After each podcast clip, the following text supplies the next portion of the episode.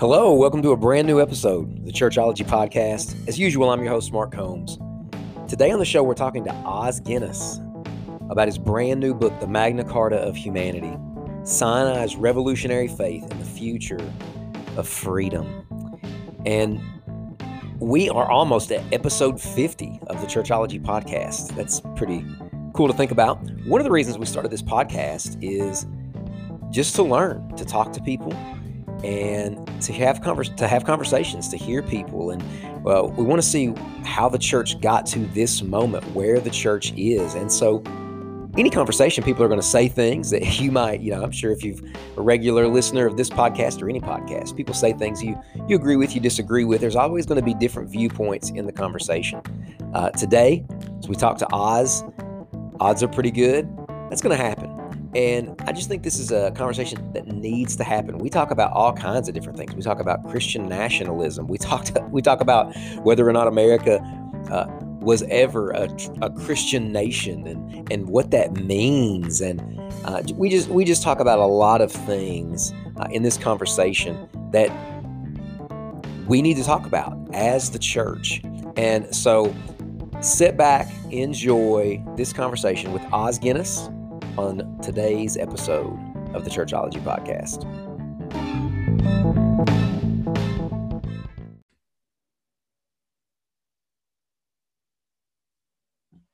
All right. Well, today on the show, we are honored, excited to talk to Os Guinness today. How are you doing?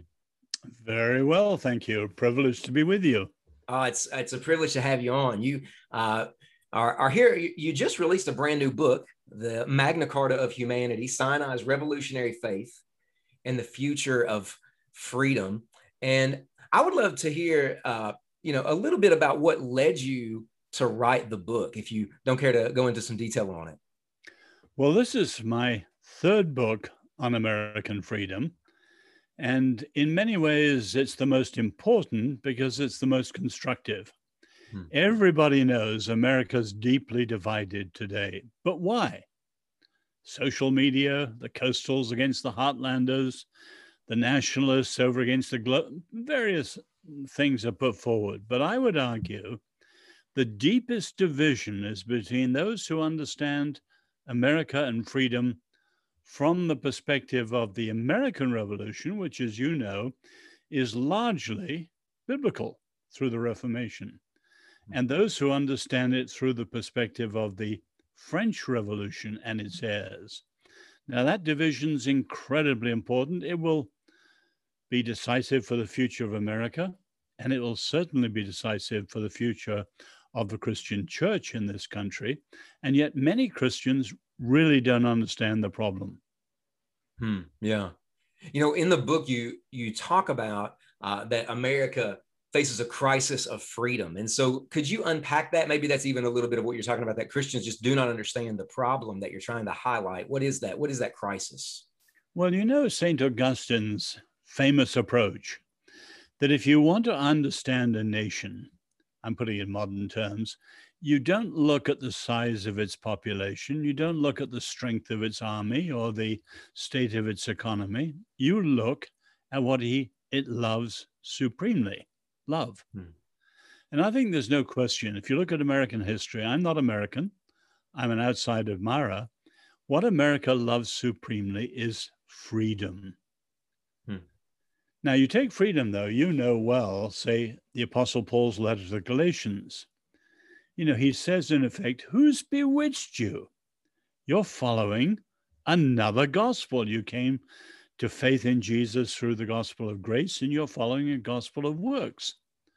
And what I'm saying to America, put it simply for pastors and others, who's bewitched you? Hmm. You originally had a view of freedom through the Reformation that came from the Hebrew scriptures, above all Exodus and Deuteronomy, and you're now following views of freedom that come from secular sources and supremely on the radical left from the French Revolution, and they will be disastrous. Yeah. Can you give some examples of what those sources of freedom are that you say that we've shifted into following?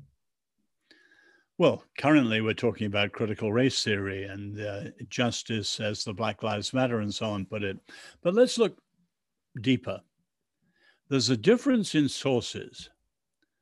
The American Revolution had its ultimate source in the Bible through the Reformation. And you think of sola scriptura, the impact of the Reformation. The 17th century was called the biblical century. And what fascinated people was what they called the Hebrew Republic, what you see in Exodus and Deuteronomy. Whereas the French Revolution is rooted, uh, sorry, the radical left is rooted in the ideas flowing down from the French Revolution. Everything like postmodernism, sexual revolution, political correctness, identity politics, tribal politics, cultural Marxism, all of that comes from the French Revolution, not the American Revolution. Two different revolutions. And you got to say bluntly, the left wing revolutions have never worked and the oppression never ends. And so Christians shouldn't be naive. They should wake up and look at it with open eyes. Yeah. So there's the difference in sources the Bible or the French Enlightenment. You could say it's a different view of humanity. As you know, the biblical view is very realistic because of sin. So you have James Madison, Federalist 51, coming from Witherspoon, a Scottish theologian, whereas the French Enlightenment is utopian. And obviously, out of the biblical revolution, you have checks and balances and the separation of powers. The separation of powers comes from the Old Testament. People don't realize that. In other words, the Jews had the king, the priest, the prophet, what they call the three crowns of government. And that's just the beginning of some of the sources that come from the Bible and not from the French Revolution. You could go on down the line. A huge difference is freedom. Freedom for atheists is the permission to do what you like. Freedom in the biblical sense is the power to do what you ought. So it's freedom within a covenant or what became constitution, freedom within a framework. Mm-hmm. Our Lord, you will know the truth, and the truth sets you free. And you go on down the line. Another key difference is over religion. For the American Revolution, faith and freedom are both positive and they go together. For the French Revolution, freedom is anti faith. The French Revolution was anti biblical, anti religious, anti Christian, and anti clerical, and so on. And there was huge differences. Yeah. And you, you reference there, uh, obviously a major portion of your book it's in the title sinai's revolutionary faith and the future of freedom. Can you unpack the uh, the connection between the covenant of sinai and its significance in the american revolution? Put it this way. When the church became the official religion of rome which was 380 long before the reformation Historians say the church copied Roman structures and Greek ideas uncritically. Okay. So Rome had structures that were hierarchical. You had the Caesar and the consuls and the senators downwards. And the church had the Pope and the cardinals and the bishops downwards. And it was a Catholic layman, Lord Acton, who made the famous remark that all power tends to corrupt and absolute power corrupts absolutely. He was talking about the Catholic Church when he said that. Hmm. Now, the Reformation went back to the Bible. So, not Luther, but Calvin, Zwingli, Bullinger, John Knox in Scotland, Oliver Cromwell. Oliver Cromwell said the Exodus was the direct parallel to what they were trying to do in the English Revolution. Now, you could notice all the different things that come from Exodus. For example, covenant means the free consent of the of the governed, freely chosen consent. The, the rabbis point out that's remarkable. When the master of the universe, as the rabbis put it, offers his way of life, the covenant, until three times the Israelites say, All that the Lord says, we will do. That is the origin of the consent of the governed. Didn't come in the 17th century, comes back in Exodus.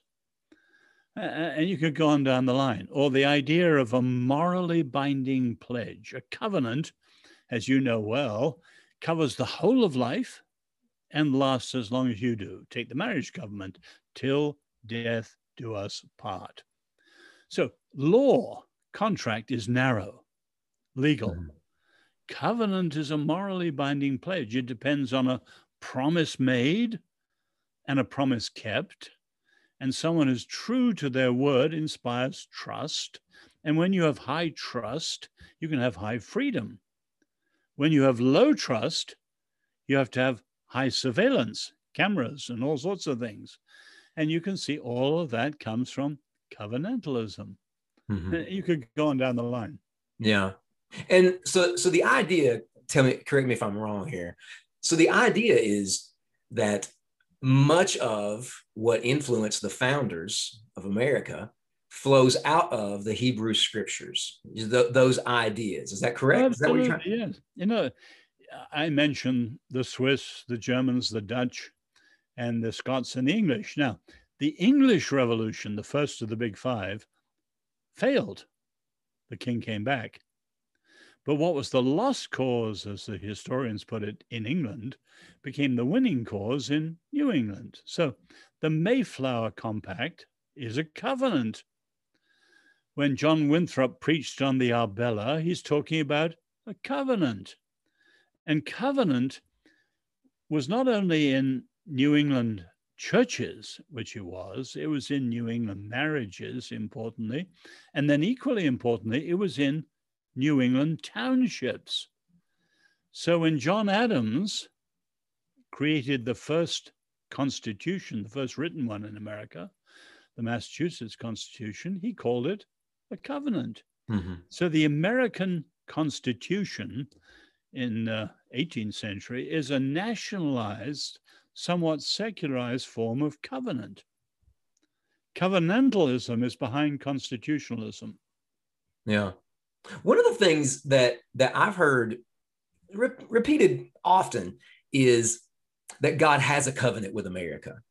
Uh, that God has a special, unique covenant with America. And and so just in those examples that you gave, well, I think that's rubbish. Uh, yeah, that's what I was going to say. Unpack the difference between the Sinai covenant and say the difference uh, in covenant the way that you you just used it in your previous examples. Well, the Lord had a special covenant with Israel. Yeah. He was a party to the covenant. That's what's so remarkable. Mm. Whereas the American covenant is a covenant or a constitution under God, but we, the people, are making a covenant with each other. It's under God, but the Lord was not a partner to the American covenant or constitution. And that's a very dangerous thing to say, because you can see the Puritan notion was that there was an individual calling and that there was also a national calling. But in their view, every nation had its own calling, not just America. And the trouble was, when Americans started to talk like that, it became an American calling almost exclusively. And that grew into the idol of manifest destiny, which mm. was both wrong and extremely dangerous. Yeah. So there is no known covenant between the Lord and America. There is a covenant with individual Christians in America, mm-hmm. and of course with the churches in America but there's no known covenant with America as such. America, at best, is, as they used to put it, under God.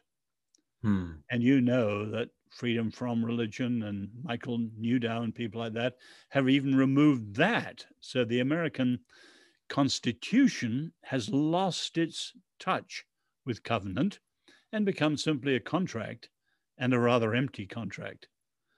So, one of the challenges, I think, we have to re explore the notion of covenant and bring back at least the human elements into it, the promise keeping, and so on.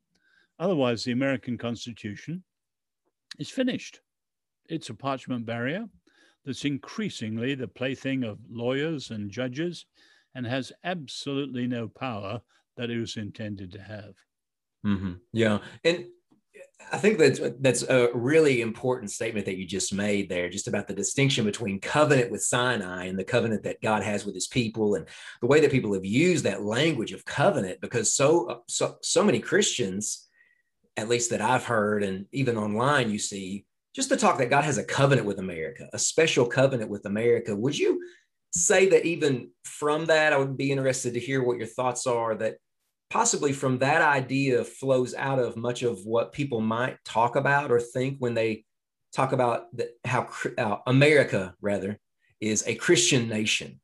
And so America is a Christian nation because of the covenant that we have with God, and we need to protect it as a Christian nation. Do you, do you have, what, what are your thoughts on, on that? Are those were those ideas connected? Does one flow from the other? What are, what are your thoughts? Well, we've got to be very clear today to be true to what actually happened and then to be true to how people are hearing that in our time. Hmm. So, America was never a Christian nation in any official, formal, established way. Now, were most Christians, I mean, sorry, most Americans Christian? Of course. 95% were out of the Reformation tradition, not just Christians but Protestant and Reform, what Edmund Burke called the dissenters of dissent. So most Americans were Christians. And equally seriously, all the founding ideas were Jewish and Christian. They mm-hmm. were biblical, no question. But was America ever officially Christian? No. And the genius of the First Amendment lies there. In other words, if you look at the French Revolution in particular, or the growth of secularism earlier in Europe and now in America, secularism in its aggressive modern form is a revulsion against the corruptions and oppression of established churches. And that's the genius of the First Amendment, as Alexis de Tocqueville pointed out. Religion in this country was disestablished, no question. Hmm. But the key thing was it flourished not despite it, but because of it. Mm-hmm. In other words, it didn't depend on state coercion, it depended on voluntary choice based on the dictates of conscience. And that underlies the whole rise of religious freedom and human rights. So that's incredibly important. And Christians have got to clear up their language because, above all, our Jewish friends are scared stiff. When they hmm. hear Christian America talk, they hear establishment. And in Europe, that meant anti Semitism, the persecution of the Jews. No, America is gloriously disestablished. Now, let's be clear. The problem today is we've smuggled secularism in the back door, so they are now semi established. That's equally bad. So, hmm. no religion, no worldview, no faith, no philosophy should be established. There should be freedom of choice, freedom of conscience, because mm-hmm. it's disestablished. That's terribly important. Yeah. As you know, you may be interested in this too. You know, there's a lot of talk today about nationalism. Yeah. that has something of the same problem. Excuse me. Yeah, absolutely. I, I was I was going to ask you about that. What what do you make of uh, what do you make of Christian nationalism? I've been accused of being a Christian nationalist. Okay. Wow. I'm, I'm not even American because of this confusion. Now, let's be clear. Mm. The normal Christian position is very close to George Orwell, who was an atheist, of course. But he would point out patriotism, love and gratitude and pride in a place a locality is good. Nationalism, my country, right or wrong, as an idol, is bad. Now, that's putting in biblical terms. Whenever anything, my family or my calling or my nation become an idol, they're in the Lord's place. So we are patriots. We are not nationalists. Nationalism is a terrible scourge. But I want to balance that in today's climate, with globalism, now, let's make a distinction between globalization, which is the expansion of human interconnectedness to a global level. That's good. That's a process. It's happened. For better or worse, it's happened.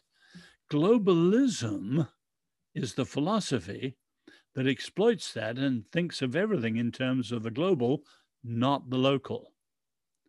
So, globalism is very dangerous. The New World Order, global reset, and all that. So people reacting against that mainly do so in the name of their own nation over against the global New World Order. If they just said, I'm a patriot, I'm not following the, the, idol of nationalism. So certainly I would defend uh, strongly Americans' right to patriotism. And patriotism is not nationalism.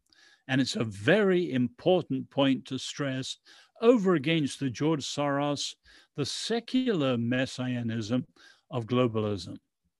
Hmm. So Christians who've now jumped on this and they attack every Christian who supports the nation as a nationalist, that's totally bogus. And you've got a lot of left wing intellectuals who are doing that, and it's rubbish and very dangerous. We are patriots. I'm an Irish and English patriot. But we got to love our countries and criticize them when we believe they're not right mm. and hmm. where we believe they should be improved in certain ways. But Americans should be patriots, but never idolatrous nationalists. But you can't just lump everyone as a patriot into that bag of nationalism. Yeah. I, think that's one of the, speaking as a pastor, uh, and in conversations that I have with church leaders, that's one of the hardest areas to navigate uh, in this current moment is just that tension between Christian nationalism and a healthy patriotism. Mm-hmm. Could, could you comment on that? What, how, how do we, I don't know if it's the right way to say it, walk that, not, not really walk that line, but, but what is, what is the difference between say Christian nationalism and, and a healthy patriotism? Well, nationalism is my country right or wrong. Hmm. Yeah yeah. patriotism. No, I love my country and I want it to be right.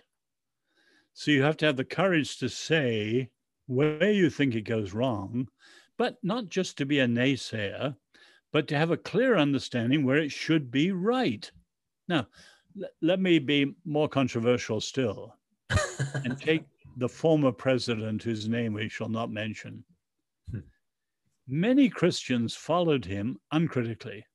Mm instinctively they thought because so many of his policies were good, which they were, and he stood against the dangers on the other side, which he did, that they would back him whatever. Hmm. Now, let's be clear. Let's just take one thing or two his narcissism and his discourse, his tweets, were vile. So, a biblical view of words Words are commitments. Hmm. Words have to respect truth. Words should respect our love, even for our enemies. So, for Christians to use the social media, which immediately appeal to something quick and brief and emotional, and to do so carelessly, falls foul of what the Old Testament, the Hebrew scriptures, call evil speech. And as hmm. you know, the rabbis point out that evil speech whether gossip or insults, is tantamount to murder. Hmm, yeah. And the former president had speech that was absolutely vile.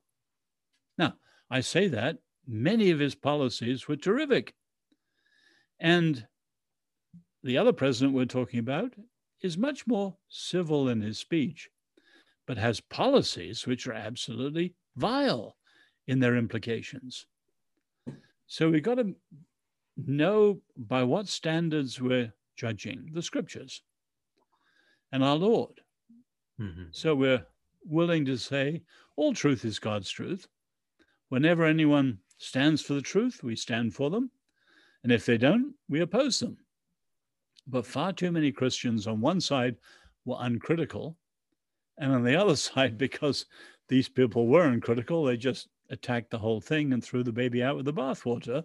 And they were the ones who brought in the current situation, which on life and a hundred other issues is even worse.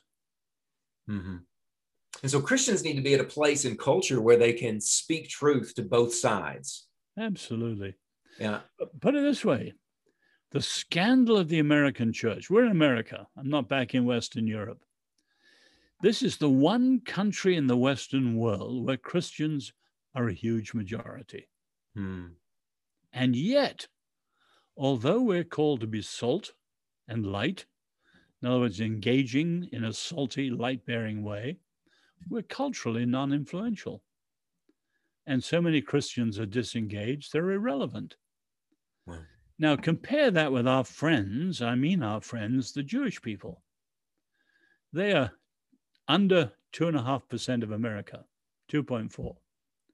And yet, that tiny percent, as one of the Jewish scholars says, they are less than the smallest statistical error in a Chinese consensus a census. Hmm.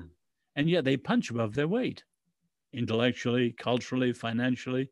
The Jews make an incredible difference, and we who are majority, called to be salt and light, are uninfluential.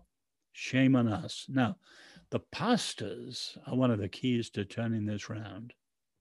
Hmm. Yeah. Yeah. I'd love to ask you, I'm, I'm, I'm absolutely going to ask you to, uh, to unpack uh, what you just teased there in just a minute. Uh, but one of the things, but before, before we move on, one of the things that you said over and over, and you say it over and over in the book, is just the significance that the scriptures played for the founders, the American Revolution. Can you help us to, uh, to make sense of the role that the scriptures played for the founders in the American Revolution and that sort of thing? And yet the reality of things like slavery and you know just the the horrors in the past of America. Can you help us to to reconcile those? Well, fortunately, we got great Christian historians like George Mhm. Marsden, Nathan Hatch, Mark Noll, and so on. But let's be clear what I'm trying to say. The founders were very different in terms of faith. Hmm. So Patrick Henry is what we call an evangelical. Uh, George Mason was a very orthodox Christian believer as an Anglican. George Washington, a little vague about Jesus, to put it mildly, and rather strong on the great architect and the invisible hand and so on, Hmm. but definitely a Christian.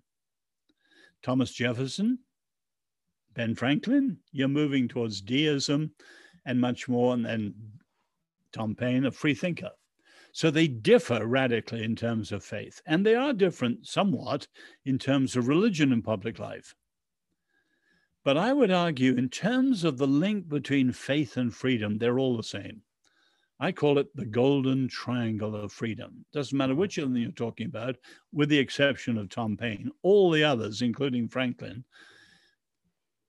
Freedom requires virtue, virtue requires faith, and faith requires freedom. And like the recycling triangle, that goes round and round. Freedom requires virtue, which requires faith, which requires freedom, which requires virtue, and so on. So, on that, they're one. But let's be clear what I was talking about was not the founding, Mhm. I was talking about the 17th century and the beginning of the 18th and the revival and the first awakening. Mhm. So the roots of the American experiment are solidly biblical and broadly Protestant. I'm not arguing for that today. But you can see the Enlightenment ideas coming in. Thomas Jefferson, for quite a while, was enamored with the French Revolution until the Reign of Terror came and so on. He began to see it was a different one. But most of the framers were much clearer. So we've got to be discerning as to which box we put them in and so on. So they're different. But the roots of America, going back, you know, to all that came earlier, is undoubtedly that's what I'm talking about. Mhm. Yeah. And just the ability to, like you said, I think one of the important things uh, is is the ability to speak. Uh, uh, you know, to be thankful, have gratitude for the for for our country, and and also to speak about the wrongs that we see in it as well. Absolutely. Yeah. Again, let's be clear slavery was the evil, that was the hypocrisy and the evil unaddressed at the beginning. Mm-hmm. Now, it was obvious at the time. You had, uh, say, Samuel Johnson, who was the creator of the world's first dictionary. You know, I, I haven't got a quote in front of me, but it says something like, How could those who are yelping about freedom be the drivers of slaves? Wow. In other words, the hypocrisy was obvious an ocean away. William Wilberforce, as you know, the great abolitionist, he pleaded first with Thomas Jefferson and later with James Monroe to form what he called to Jefferson the concert of benevolence. So the English speaking world would stand against slavery on the high seas. And Jefferson, of course, turned him down. So let's be clear just as we have in the scripture, Genesis 1, creation, and God saw it was good, very good. And then Genesis 3, the fall. So you see that the founding idea, the Declaration of Independence, incredible. Mm-hmm. But the retention of slavery, evil, hypocritical from the start. Mm-hmm. And of course, that's what Lincoln was addressing in his time, calling for a new birth of freedom. Mm-hmm. And what America needs today, in other words, you've got a clash here. Is slavery and is racism the original sin? Or is it the DNA? Hmm. Now, of course, Christians, we say it's like the original sin in the fall. The radical left would say, Howard Zinn and the 1619 Project, this is America.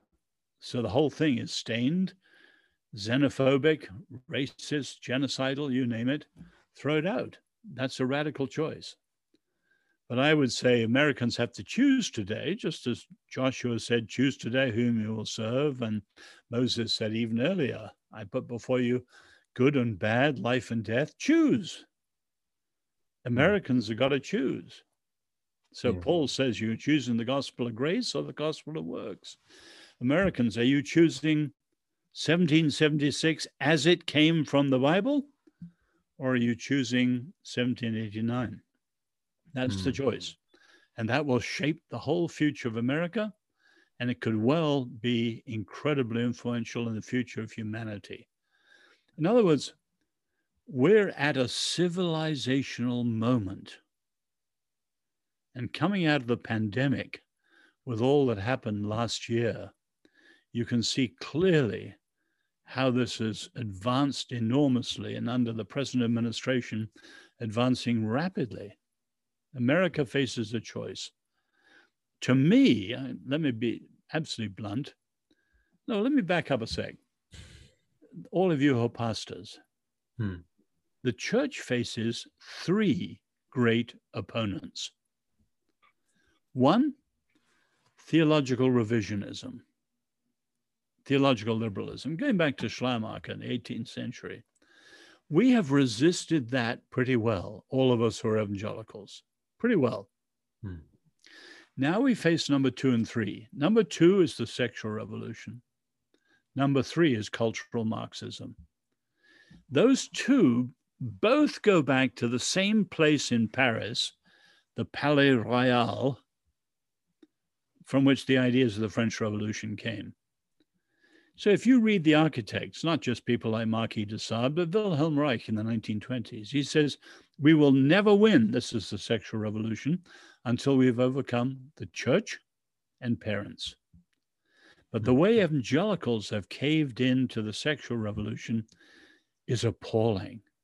And now, tragically, we're seeing evangelicals caving into cultural Marxism, neo Marxism, and they just don't understand it. And I've been on Zooms this last year with pastors, and I've said to them bluntly, You have drunk the Kool Aid. Hmm. Because the radical left says justice, injustice, the pastors leap up to salute. We're in favor of justice. They don't realize, though, that while we both say what is unjust, the Bible and the radical left address it in entirely different ways and too many pastors have drunk the Kool Aid. Hmm. Can you can you address that? Can you address how does uh, the trying to remember exactly how you said it? How the cultural left and the Bible address justice radically different ways? Could you address that? Well, pastors should read the real stuff, not just me or Christians writing about it. The two watchwords hegemony means dominance, and antagonisms. And as you know, the way they approach things is to analyze discourse. You're looking for majority, minority, the oppressor, the victim. And then, of course, since God is dead and truth is dead, we're in a post truth world, all you have left is power. So when you've identified the victim, whoever he or she is, and of course, you've today got critical race studies, but it could be critical women's studies or critical fat studies or critical queer studies, it goes across the board. You weaponize the victim not as an individual precious in his or her own right, made in the image of God, but as a victim, a group, in order to weaponize them to attack the status quo. But I've got 10 problems to that in my book. Hmm. But here's the central problem if you've only got power, you're setting up an endless power conflict, and the end of it all is only what the Romans called the peace of despotism. In other words, when you have a power that can put down all other powers, so you've got no more conflict. That is authoritarianism.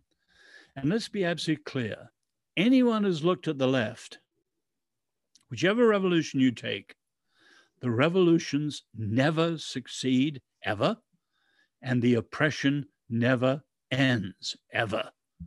And so, for Christians to be naive about it are utterly foolish. Now, compare what I've just said with the biblical way.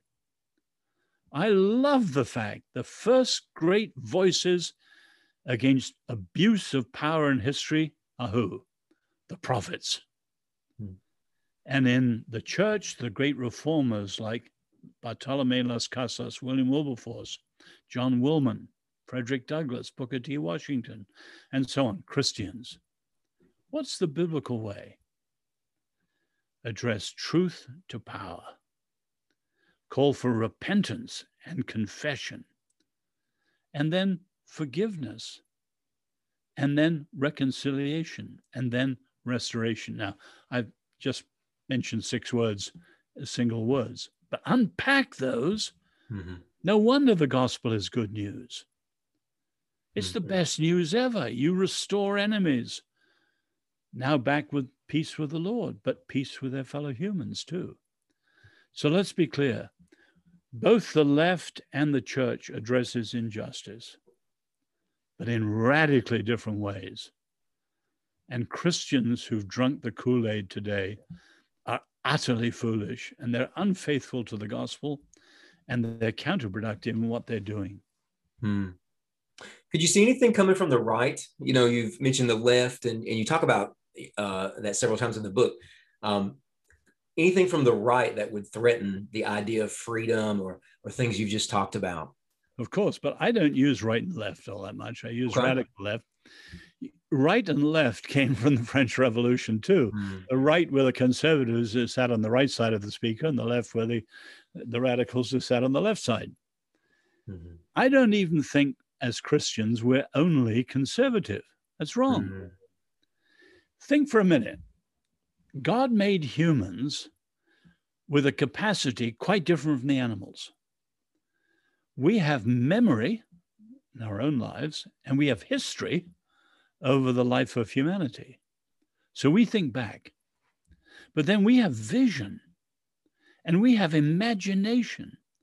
We can think of things that have never been. So we think forward. So the church should be both conservative, always keeping alive the best of the past. And there's nothing more common in the Old Testament. Remember, remember, remember. Hmm. Do not forget. So we are essentially conservative, but also moving forward.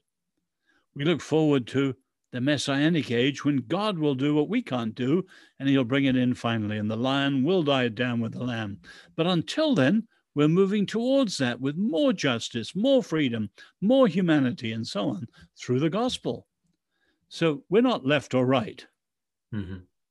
Yeah. Right, in the real sense of today's word, the hard right, is extremely ugly. Hmm. No, we are people of faith. I love the fact that we, you could argue that you have to say this carefully because Americans pick up words as rhetoric, not as reality. But take revolution. It came from the Bible. Revolution used to be astronomy, celestial bodies going round and round and going back to where they started. Where did revolution, as we understand it, come from? wasn't the left. God creates order, sin creates disorder. So God works into a disordered world, turning it the right way up again. So when God turns the world upside down, he's actually turning it the right way up. Hmm. So you remember the agitators who attacked Paul in Acts 17. These men who have turned the world upside down have come here. That should be a compliment. We are turning the world upside down, but we're actually turning it the right way up. So we are the true revolutionaries, mm-hmm. Just as we are the great defenders of justice and human dignity and freedom. Make no mistake about it. Hmm. Yeah. Yeah, this has been great. Thank you so much uh, for your time. I do have one question that you teased earlier, and you talked about how churches, specifically pastors, church leaders, uh, can play a role uh, in this moment. You've got pastors and church leaders who are listening, watching this podcast. What what is that role that you see that churches and specifically pastors and church leaders could play in this in this moment? Well, pastors have the incredible privilege of standing between the Lord and His people every weekend. In other words, pastors are the key to the reformation and revival in the Church of Christ, which we need, and leading the church forward. Now, I'm not a pastor, I'm a layman. In my lifetime, and I'm in my 70s now, I've known great preachers and pastors like John Stott, Martyn Lloyd-Jones, many, many others. I know that it's a tough task today. It's impossible task. You've got to be a super preacher, super administrator, a super counselor, and everything else too. It's almost impossible. The expectations have arisen and the social standing has collapsed, especially with all the scandals today. But still, the pastors stand there between the Lord and his people through the word. You know, I used as a student to go, this is not a good thing I'm saying. As a student, I'd go to John Stott's church in the morning and Martyn Lloyd-Jones's church in the evening, the two greatest preachers I've heard in my life wow. in, in Britain. You couldn't see it in the old All Souls where John Stott preached. Before he mounted the pulpit, he was prostrate on the floor before the Lord. Hmm. He never said it, but he always served the word. I was in a church, I won't mention where, in New York. The young pastor stood there with his Bible off to one side, with his hands in his pocket. He was so cocky with his ideas, I was utterly appalled. Or I remember a mega church, not Saddleback, I should be careful to say, in California, where the pastor quoted Barna five times as much as he quoted the Bible. Now, when I go to Martyn Lloyd, and I knew both these men afterwards very well, Martyn Lloyd-Jones, before he preached, spent an hour alone with the Lord. Now, his church is 100 yards from Buckingham Palace. But if the Queen had come to see him, he wouldn't have seen her. He was with the King of Kings. Hmm. He never said anything about that when he entered the pulpit, but you knew it because of the anointing he had coming from the presence of the Lord. And I long for pastors who have the fear of the Lord, who are bringing the authority of the word and speak with awe. I knew Francis Schaeffer pretty well later. He wasn't the greatest preacher, but my word, when he preached, often his in a sermon, his voice would break. He was overcome with awe at the wonder of the truth he was talking about. And I must say, I'm not terribly impressed with a lot of preaching. I actually, Washington preaching is terrific. My own pastor and many of the other pastors I know in Washington are rather exceptions, but much of the preaching I've heard around the country, I would say, is pretty poor by historical standards. Mm. But all of you are pastors, what a privilege you have of bringing the word of the Lord through the Spirit of the Lord to the people of the Lord. And you are the key to the Reformation, revival, and the re engagement of Christians in their callings with our culture. The. Lord be with you. Mm. That's a great word to, to end on. Uh, Os Guinness, this has been a, a privilege. Thank you so much for taking the time to come on today. Uh, in the show notes today, we'll make sure that we've got links to uh, to the brand new book where people can pick it up. Uh, is there is there any place else where people can connect with you online or or anything like that? Um, well, I'm overwhelmed, so yeah, I have a I have a website, osguinness.com. Okay. There you go. I, I, personally don't encourage people to get in touch with me personally because I'm just overwhelmed. I can't imagine. I can't imagine. Yeah. So this has been great as you probably are too, and many others are. I'm, I'm not unique, but well, we will link to your website. I, I, have no, I have no assistant. I mean, I know famous wow. pastors are surrounded with, you know, handlers and so on. I, I, have no assistant. Oh wow! Okay, all right. Well, yeah, well, we'll link to your website. Thank you so much. Uh, this has been great. It's been great to uh, to talk with you. Thanks for coming well, on. Privilege to be with you. Thank you.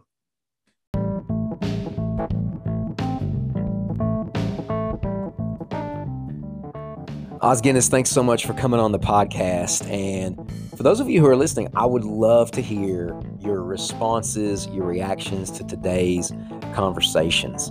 Um, if you're a pastor, ministry leader, or even just going to a church, being a part of a church, I would love to hear how these issues are coming into play in your congregation. How are you seeing it? There's so much talk online about things like critical race theory that Os talked about in our interview and, and other things.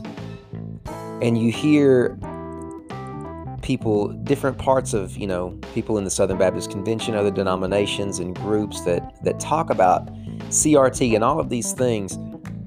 But the examples of how those things are actually showing up in individual churches are from what I've seen in conversations that I've had, hard to find.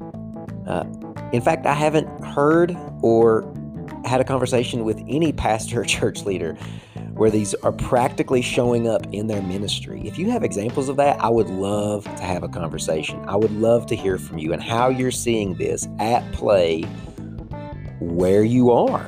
Um, active conversations that I have are about Christian nationalism and, and what this is doing to so many people that fill so many churches. And so I think it was important to have this conversation, to hear Os Guinness's perspective, and to interact with him about this book. I was so thankful for how he shared about uh, the distinction between uh, Christian nationalism, patriotism, and and several things in the podcast. I would love to hear your response. We're on social media. You can Connect with us Facebook, Twitter, Instagram. We're on there. You can watch today's interview on YouTube. New episodes come out every single Tuesday. A great way to help the podcast, just for more people to get in touch with us and find the podcast, is just to leave a review. You can leave a rating, but if you actually write a review, that's a big deal. Helps more people find the podcast. Be super thankful if you did that. Hey, thanks for listening to the show today. We'll be back next Tuesday with another episode of the Churchology Podcast.